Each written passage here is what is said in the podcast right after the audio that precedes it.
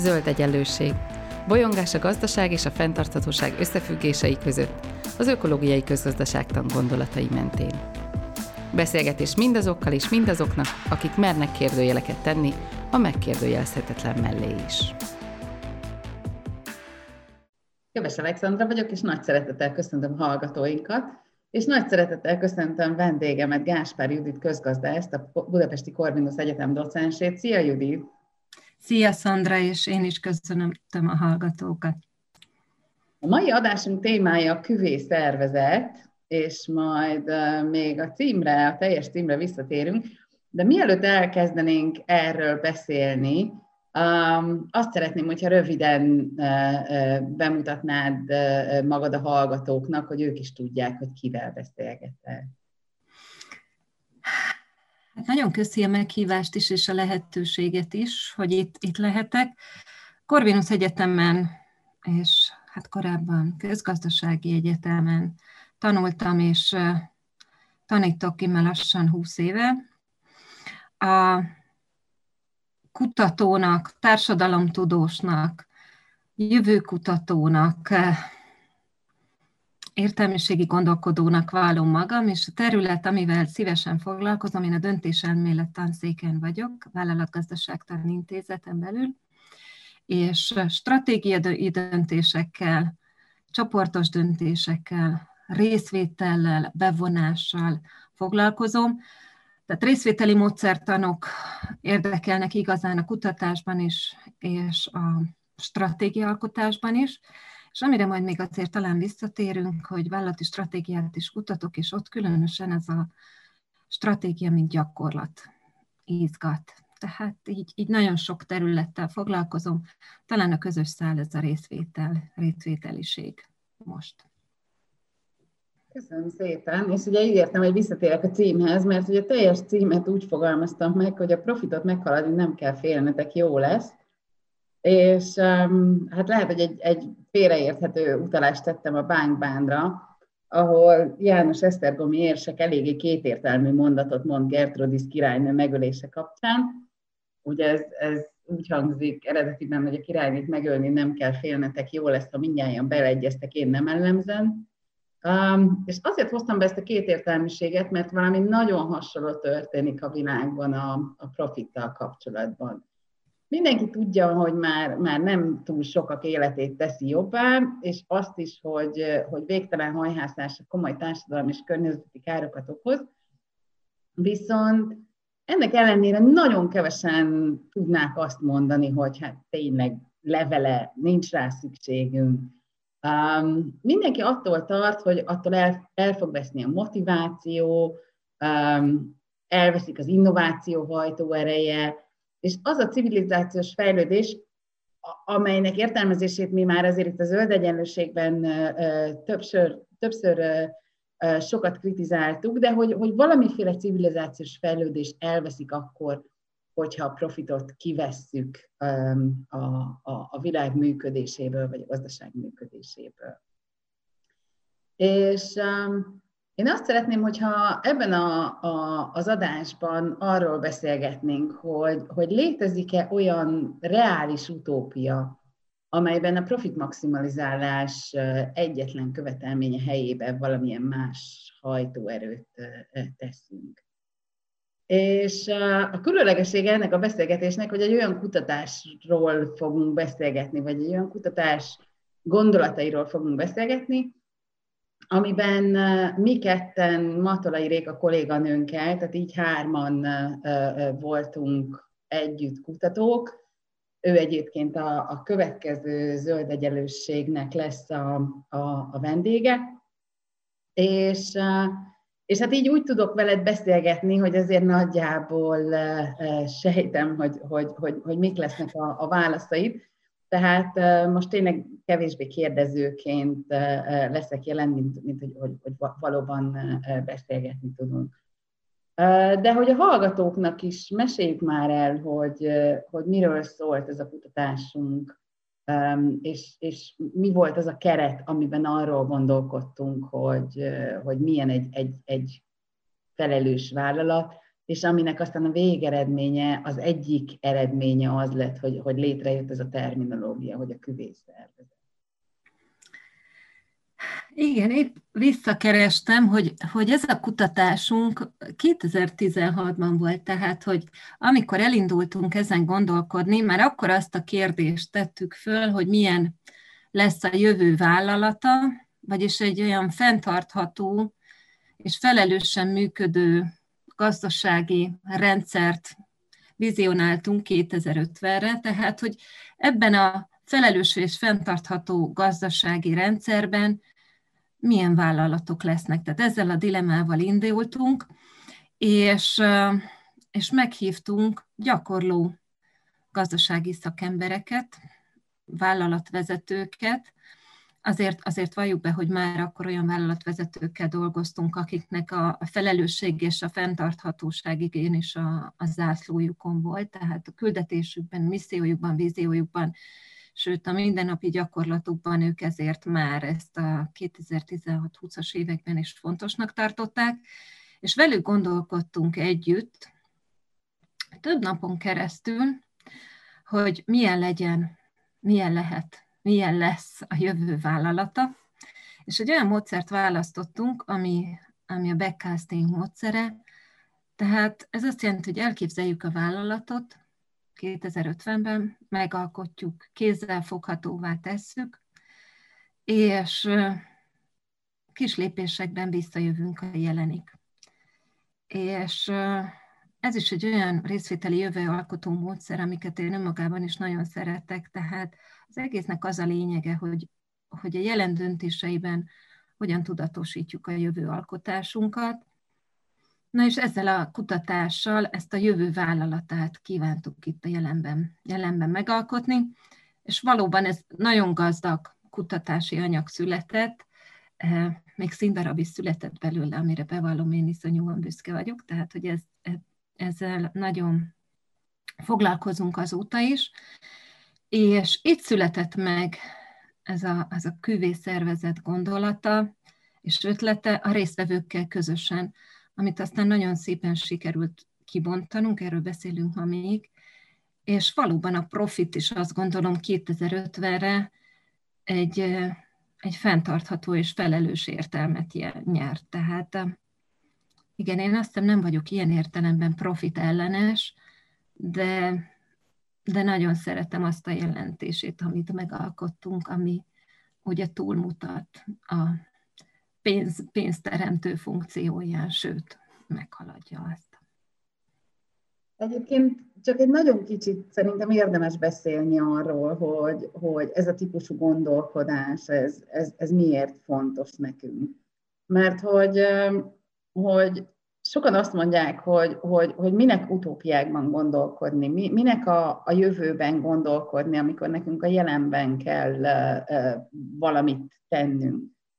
De hogy, um, hogy ritkán beszélünk arról, és erről egyébként szeretnék majd egyszer egy, egy másik, uh, uh, másik podcastot, de most azért röviden, hogy, hogy, hogy azért az, az, az hihetetlenül fontos, hogy valami kialakuljon a fejünkben egy, egy elérhető, ideális jövőről, egy normatív jövőről, tehát arról, hogy milyennek kellene lenni a jövőnek, ahhoz, hogy aztán, aztán ez a jövőkép befolyásolja a jelenben lévő cselekedeteinket. És, um, és amikor ez a fogalom, hogy küvészervezet létrejött, akkor, um, akkor igen, egy ilyen ideális jövőben gondolkoztunk, de de ennek a, ennek a, a képe, ez hihetetlenül befolyásolja azt, ahogyan most mi gondolkodunk, és adott esetben, ahogy most mi tanítunk olyanokat, akik, akik előbb-utóbb 2050-ben is a gazdaság szereplői lesznek.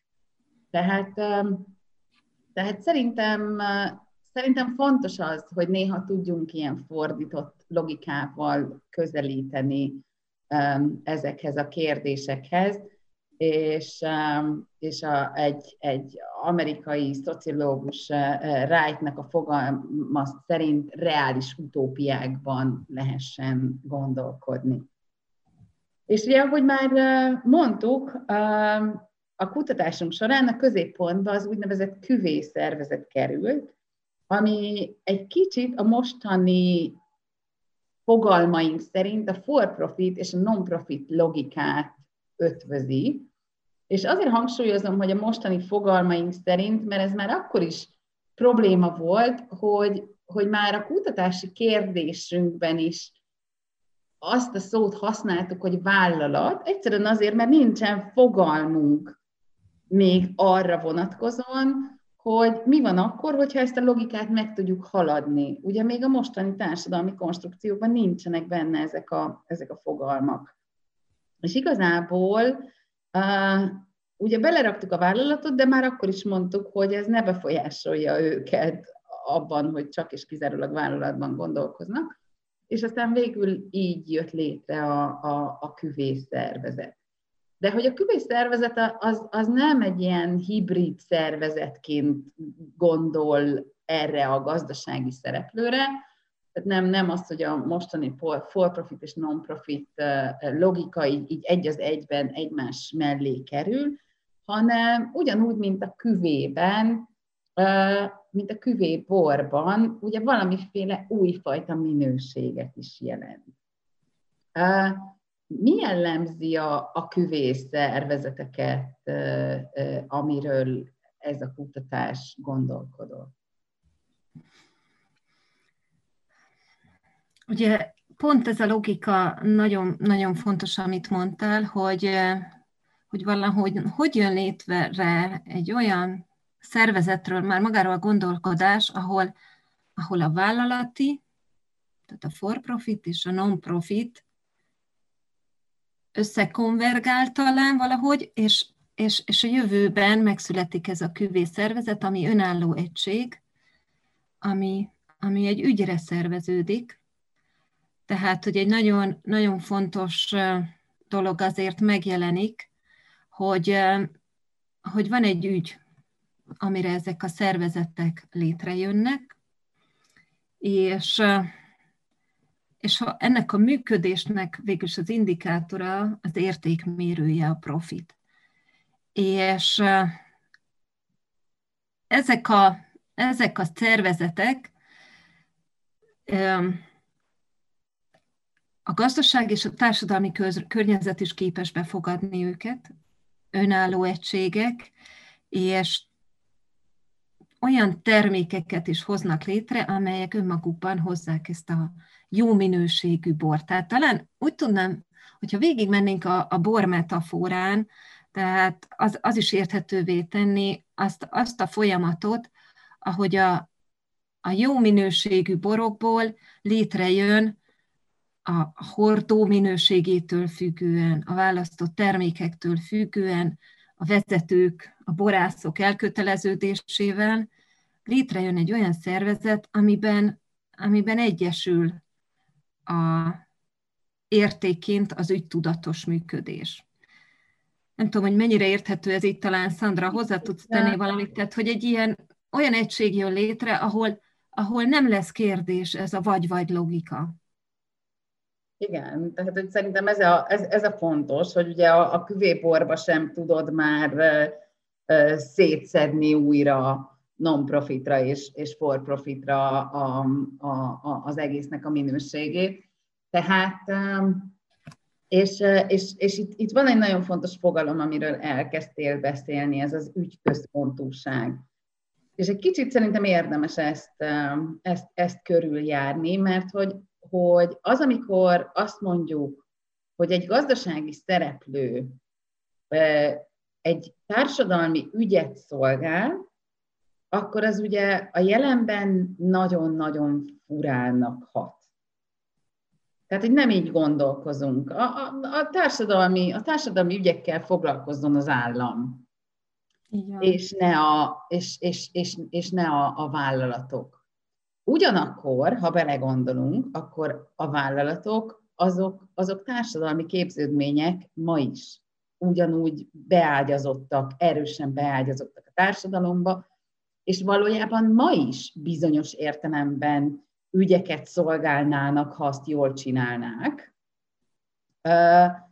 Tehát, tehát egy kicsit, kicsit ezt az ügyközpontoságot, hogyha ha, ha, ha tovább bontjuk, akkor azt látjuk, hogy, hogy az, ami most mondjuk termékként jelenik meg, tehát az, hogy valaki paradicsomot, gyógyszert, vagy egy telefont rak az asztalomra, azt ugye most nem, nem ügynek tekintjük. De ha ezt lefordítjuk ügyekké, akkor az egyik az egészséges táplálkozást szolgálja, a másik az emberi egészséget szolgálja, a harmadik pedig a kommunikáció, az emberek közötti kommunikációt könnyíti meg. De hogy ugye ez, ez iszonyúan más, mint amit most gondolunk. Vagy, vagy más lenne, hogyha ezt így fogalmaznánk meg. Szerinted mi változna a vállalati gondolkodásban, amikor a termékek felől el tudnánk indulni egy, és itt, itt termékként apostrofálom a szolgáltatásokat is. Um, el tudnánk egy ilyen ügyközpontosság irányába indulni. Um, ugye úgy, úgy kezdted te is, hogy sok minden a mostani gondolkodásunkkal nem, nem is biztos, hogy megérthető. Benne most az a dolog motoszkál, hogy ez a bennünk élő jövő, és valahogy ez az ügytudat is azt gondolom, hogy, hogy, hogy bennünk él, benne élhet a vállalatokban, de rárakódik nagyon sok társadalmi elvárás, nagyon sok, akár ez a közgazdasági, neoklasszikus irányzatok dominanciája is akár, és hogy, hogy ebben a valóságban hogy tudjuk megtalálni azt a, azt a feladatot, azt a belső hitet, ami, amire egy szervezetet lehet építeni. És, és amikor így példákat hozunk az egészséges életmód kvázi termékesítésére, akkor is azt gondolom, hogy a jelenből indulunk. Tehát, hogy ez egy ilyen, ilyen kihívásos dolog, hogy vajon tudunk-e úgy, úgy gondolkodni, hogy, hogy nem, nem csak problémát akarunk megoldani, hanem, hanem képviselünk bizonyos egyértelmű ügyeket. Az egészséges életmód, az esélyegyenlőség kérdését, tehát nem tudom, hogy ez így válasz a kérdésedre, de én valahogy ezt, ezt gondolom, hogy egyértelművé válik, hogy miért jönnek létre szervezetek, és nem azért, nem az lesz a kérdésünk, hogy nyereségesen működök-e, és a fenntarthatóság ilyen értelemben, gazdasági értelemben adatik, és elérhető, és e, tartok a csőtől, vagy a, az esetleges hanyatlástól, hanem hogy azt az ügyet meddig tudom e, úgy szolgálni és támogatni, amíg az még ügy, és nem válik egy közös valóságá mindenkinek, és akkor, mert ez is egy kérdés, hogy lehet, hogy már olyan szépen működünk egy utopisztikus világban, hogy nem is lesznek ügyek, mert minden egészséges lesz, és minden szép és jó. Tehát, hogy én most valahogy ezt hangosítanám ki, hogy, hogy az ügyért való tenni akarás mozgatja a szervezetet, és ez, ez létrehoz olyan profitot, olyan eredményeket, amelyek tovább viszik, fenntartják társadalmi, ökológiai értelemben is a vállalatot. Ráadásul, hogyha, hogyha paradicsom példájánál maradunk, és azt mondjuk, hogy az ő ügye az, hogy az egészséges táplálkozásért tegyen valamit, akkor onnantól kezdve nagyon-nagyon más, tehát hogy, hogy, hogy, hogy sokkal holisztikusabban kell, hogy gondolkozzon róla, mert ha kiderül, hogy ahhoz a paradicsomhoz valamilyen olyan vegyszert használt fel, ami aztán később bekerül a talajba, eróziót okoz, még nehezebb lesz ezáltal az emberi egészséget szolgálnia, stb. stb. Onnantól kezdve ugye hiteltelenné válik az ügye. Most kizárólag a paradicsom kinézetéről és az ízéről ízélményéről gondolkodunk, míg hogyha nem a paradicsomról gondolkodunk, hanem a cég ugye azt tűzi az ászlajára, hogy egészséges táplálkozás, onnantól kezdve sokkal erősebben kell kinyitnia azokat a beáramló értékeket, amik, amiken keresztül lehet az ő tevékenységét megítélni. És ugye ez a megítélés, és ez az ügyben elért uh, uh, eredmény lesz az, aminek adott esetben lehet a profit értékmérője. Abszolút, és, és még ami ebben izgalmas, hogy, hogy a társakká válnak szervezetek, egyének, érintettek, stakeholderek ebben a, ebben a történetben, és itt már nem is ugye a stakeholderek menedzsmentjéről van szó, már napjainkban sem inkább arról beszélünk, hanem egyfajta elköteleződésről, tehát stakeholder engagementről, és ez csúcsosodik ki, azt gondolom, akár egy ellátási lánc mentén is, tehát, hogy olyan beszállítókkal, olyan fogyasztókkal, olyan alkalmazottakkal kerül kapcsolatban és működik együtt a küvé szervezet, ahol közös, közös alaptevékenység, hogy használjam a saját közgazdás szavainkat, az ügyért való nap mint nap tenni akarás. Tehát, hogy ez tartja életben a, életben a szervezetet. És ami nagyon izgalmas megnézni, hogy ennek a csírái hogy jelennek meg a mindennapjainkban. Tehát vannak olyan értékvezérelt, akár for-profit vállalatok is, akik már a mindennapi gyakorlataikban tudják érvényesíteni ezt a fajta ügytudatot.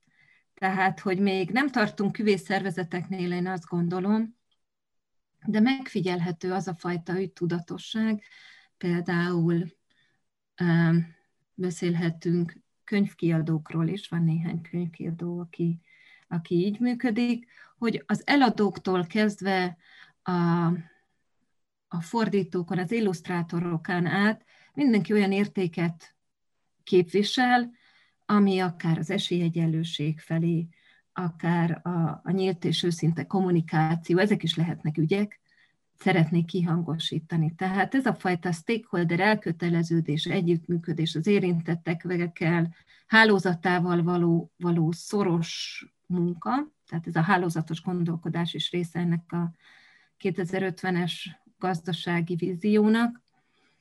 Tehát, hogy ebben a rendszerben működik a küvé, a küvé szervezet. Igen, és, és valóban ugye a, a, a hálózat, ez a típusú beágyazottság, ez, ez rettentő fontos, mert amint, amint ügyjel foglalkozunk, onnantól kezdve például a, a CSR, tehát hogy ugye a, a társadalmi felelősségvállalás, ami most egy ilyen teljesen alaptevékenységtől elkülönült egység a vállalatokba, ugye az, az értelmét veszti, mert, mert maga, maga az ügy szolgálata válik társadalmi felelősségvállalásra, és az, ahogyan mi ebbe be, beemelünk különböző érintetteket, különböző partnereket, az az, ami, ami ebben a hálózatban mozogni tud. És ugye a hálózatos gondolkodásban az is nagyon fontos, hogy, hogy, hogyha megértjük a hálózatba történő beágyazottságnak a fontosságát, akkor arra is rájövünk, hogy az a kép, amit, amit most alkotunk a vállalatokról, hogy hát ők, ők egy, egy, egyedileg is um, értelmezhető, um, az, az ahhoz vezet, hogy egy csomó mindent tudnak megtenni, ami mondjuk a környezetükben adott esetben negatív hatással van, és ez nem feltétlenül van visszahatással rájuk, vagy legalábbis nem automatikusan. Hmm. Amikor a, a hálózatos gondolkodást helyezzük előtérbe, akkor ugye a hálózatnak az a, az, az alapminősége, hogyha én a hálózatba problémát okozok, bármilyen szinten, nem feltétlenül a, a hozzám közvetlenül kötődők esetében, hanem egy, akár egy távoli pontban is, akkor az magával rántja magát a hálózatot, tehát önmagamat is. És ilyen értelemben ugye a felelősség az nem külön értelmezhető, nem ilyen atomisztikus felfogásban értelmezhető, hanem, hanem, hanem teljesen természetesen része a rendszernek. és hogy ezzel kapcsolatosan még a kutatásban volt egy olyan fogalom, amit sokszor használtak a, a résztvevők, és ez volt a competition, aminek talán a legjobb magyar fordítása az a versengő együttműködés. Um, erről tudsz mesélni, hogy, hogy a te értelmezésedben mit jelent a versengő együttműködés, vagy mit jelenthet a jövőben? Um, igen, ugye azt gondolom, hogy amiről beszélünk, az, az a, a hálózat szereplőinek, tehát itt akár a versenytársak, mai szavainkkal versenytársak, és együttműködő partnerek egyfajta érettségén is múlik. Tehát az, hogy egy ilyen nem a kiválóság kiválasztódása történik meg pusztán ezekben a competition helyzetekben, tehát nem mindenki első akar lenni és másokat eltiporni, hanem együtt szeretnének jobbak lenni. És ez a jobb tétel, ha visszamegyünk a küvé metaforához, ez azt gondolom, hogy észreveszik ezt a, ezt a szolidaritást, tehát az egymásra utaltságot és az egymás felé fordulás fontosságát, és, és észrevesszük azt is, hogy a, a, a minőségi együttműködéshez érlelési idő kell, türelem kell, és jó minőségű hordó kell, és hogy ebben a, ebben a competitionben az együttműködés válik értéki, illetve ez egy nem egy ilyen, hát a bepunyadó szó jut eszembe, tehát egy ilyen, nem egy ilyen el, ellustuló együttműködés. Igazából párkapcsolatok is tudnak így el, ellustulni és ö, kiüresedni, és számomra a competition ez egy ilyen egymás fejlesztésében a továbblendülésben, a saját magunk meghaladásában jár rejlő lehetőség, értő és érzékeny visszajelzések adása és fogadása, tehát most nagyon ilyen pszichológizáló oldalra vittem ki, de hogy én azt gondolom, hogy ilyen rendszerben is el tudok képzelni vállalatokat. Tehát amikor, amikor igenis ez az együttműködésben a verseny, amit ugye mi így azt mondunk itt az egyetemen, hogy a verseny az élet fűszere, de hogy ez egy ilyen egészséges értelemben történik.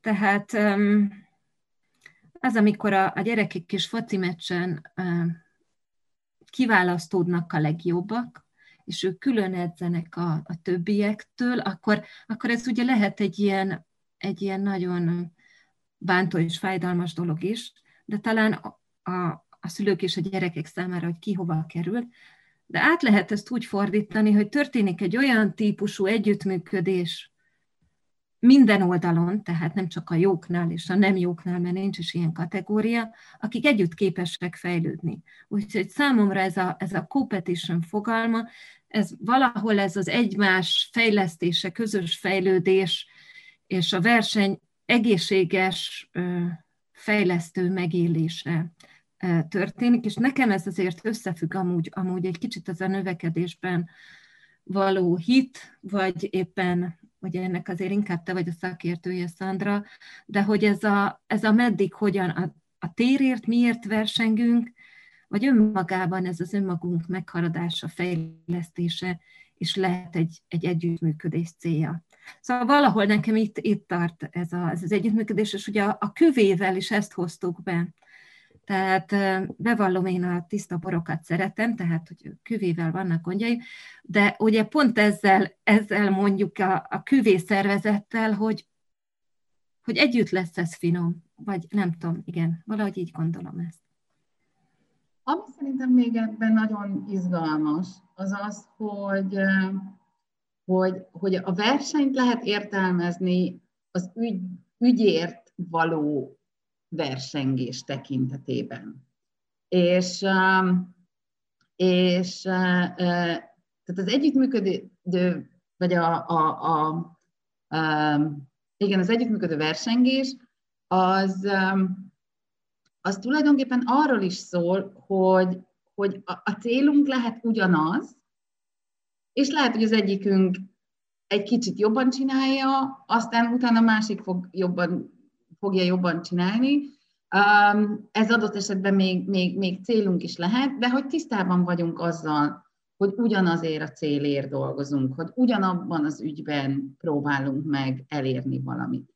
És itt jön be az a fogalom, ami megint csak nagyon sűrűn előfordult ebben a, ebben a, a, a vízióban, ez a nyílt tudás. És a nyílt tudásról uh, uh, nem sokára lesz egy zöld egyenlőség adás, mert, mert szerintem nagyon, nagyon izgalmas, de azért hozom már itt be, mert hogy, hogy a competitionbe ez is benne van, hogy nem úgy versengek, hogy adott esetben ráülök arra a tudásra, mert hogyha egy ügyet szolgálok, és nem egy termékre koncentrálok, akkor az ügy szolgálatának az is része lehet, hogy az, amire én rájöttem, azt adott esetben megosztom másokkal, hogy ők is tudják ugyanazt az ügyet szolgálni. Tehát, hogy, hogy, hogy, hogy itt van a mostani logikának egy, egy, egy nagyon erős meghaladása, hogy a, hogy a mostani versengő helyzetben a nyílt tudás értelmezhetetlen. Tehát nem véletlen, hogy, hogy, hogy másról se beszélünk, mint szabadalmakról, és itt vagyunk egy, egy, egy, egy, egy vírus helyzet kellős közepén, és, és azon tanakodunk, hogy a gyógyszergyár az, az, az mit fog megosztani abból a tudásból, amire ő, ő, ő rájött. És hogy ezt hogyan, hogyan tegye, vagy hogyan ne tegye meg. Tehát, hogy nekem a, a versengő együttműködés erről is, erről is szól, hogy, hogy, hogy egyszerűen hajlandó vagyok bizonyos dolgokat, amik az ügy előmozdításához fontosak, megosztani azzal is, aki velem párhuzamosan, és nem közvetlenül velem csinálja azt, ami, ami, ami az én ügyemet szolgálja.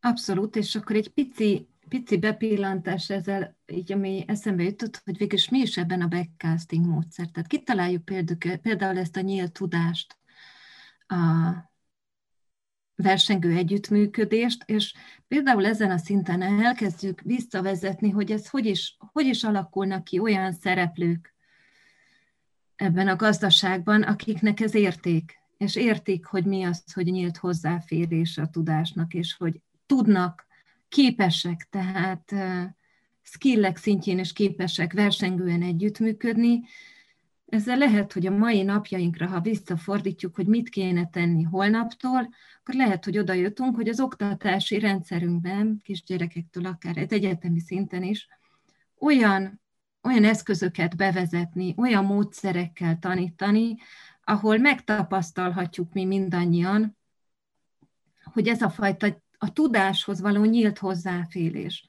nem feltétlenül a szabadalmakkal védett ötletek, és tehát természetesen a másik tudásának elismerése, de ennek valahogy egy nyílt átétele, és az együttműködés megtanulása, ez megkezdődhet kiskorban, egyetemen sem késő, én azt gondolom, de hogy, de hogy ez a lényeg ennek a backcastingos gondolkodásnak valamilyen szinten, hogy van egy nagyon erős célunk, amit ráadásul megvalósíthatónak is érzékelünk, és hogy vajon mit kell tennünk ehhez, ehhez holnap, holnap után, és van, amihez ugye használtuk ezeket a szavakat, hogy szemléletváltás kellene.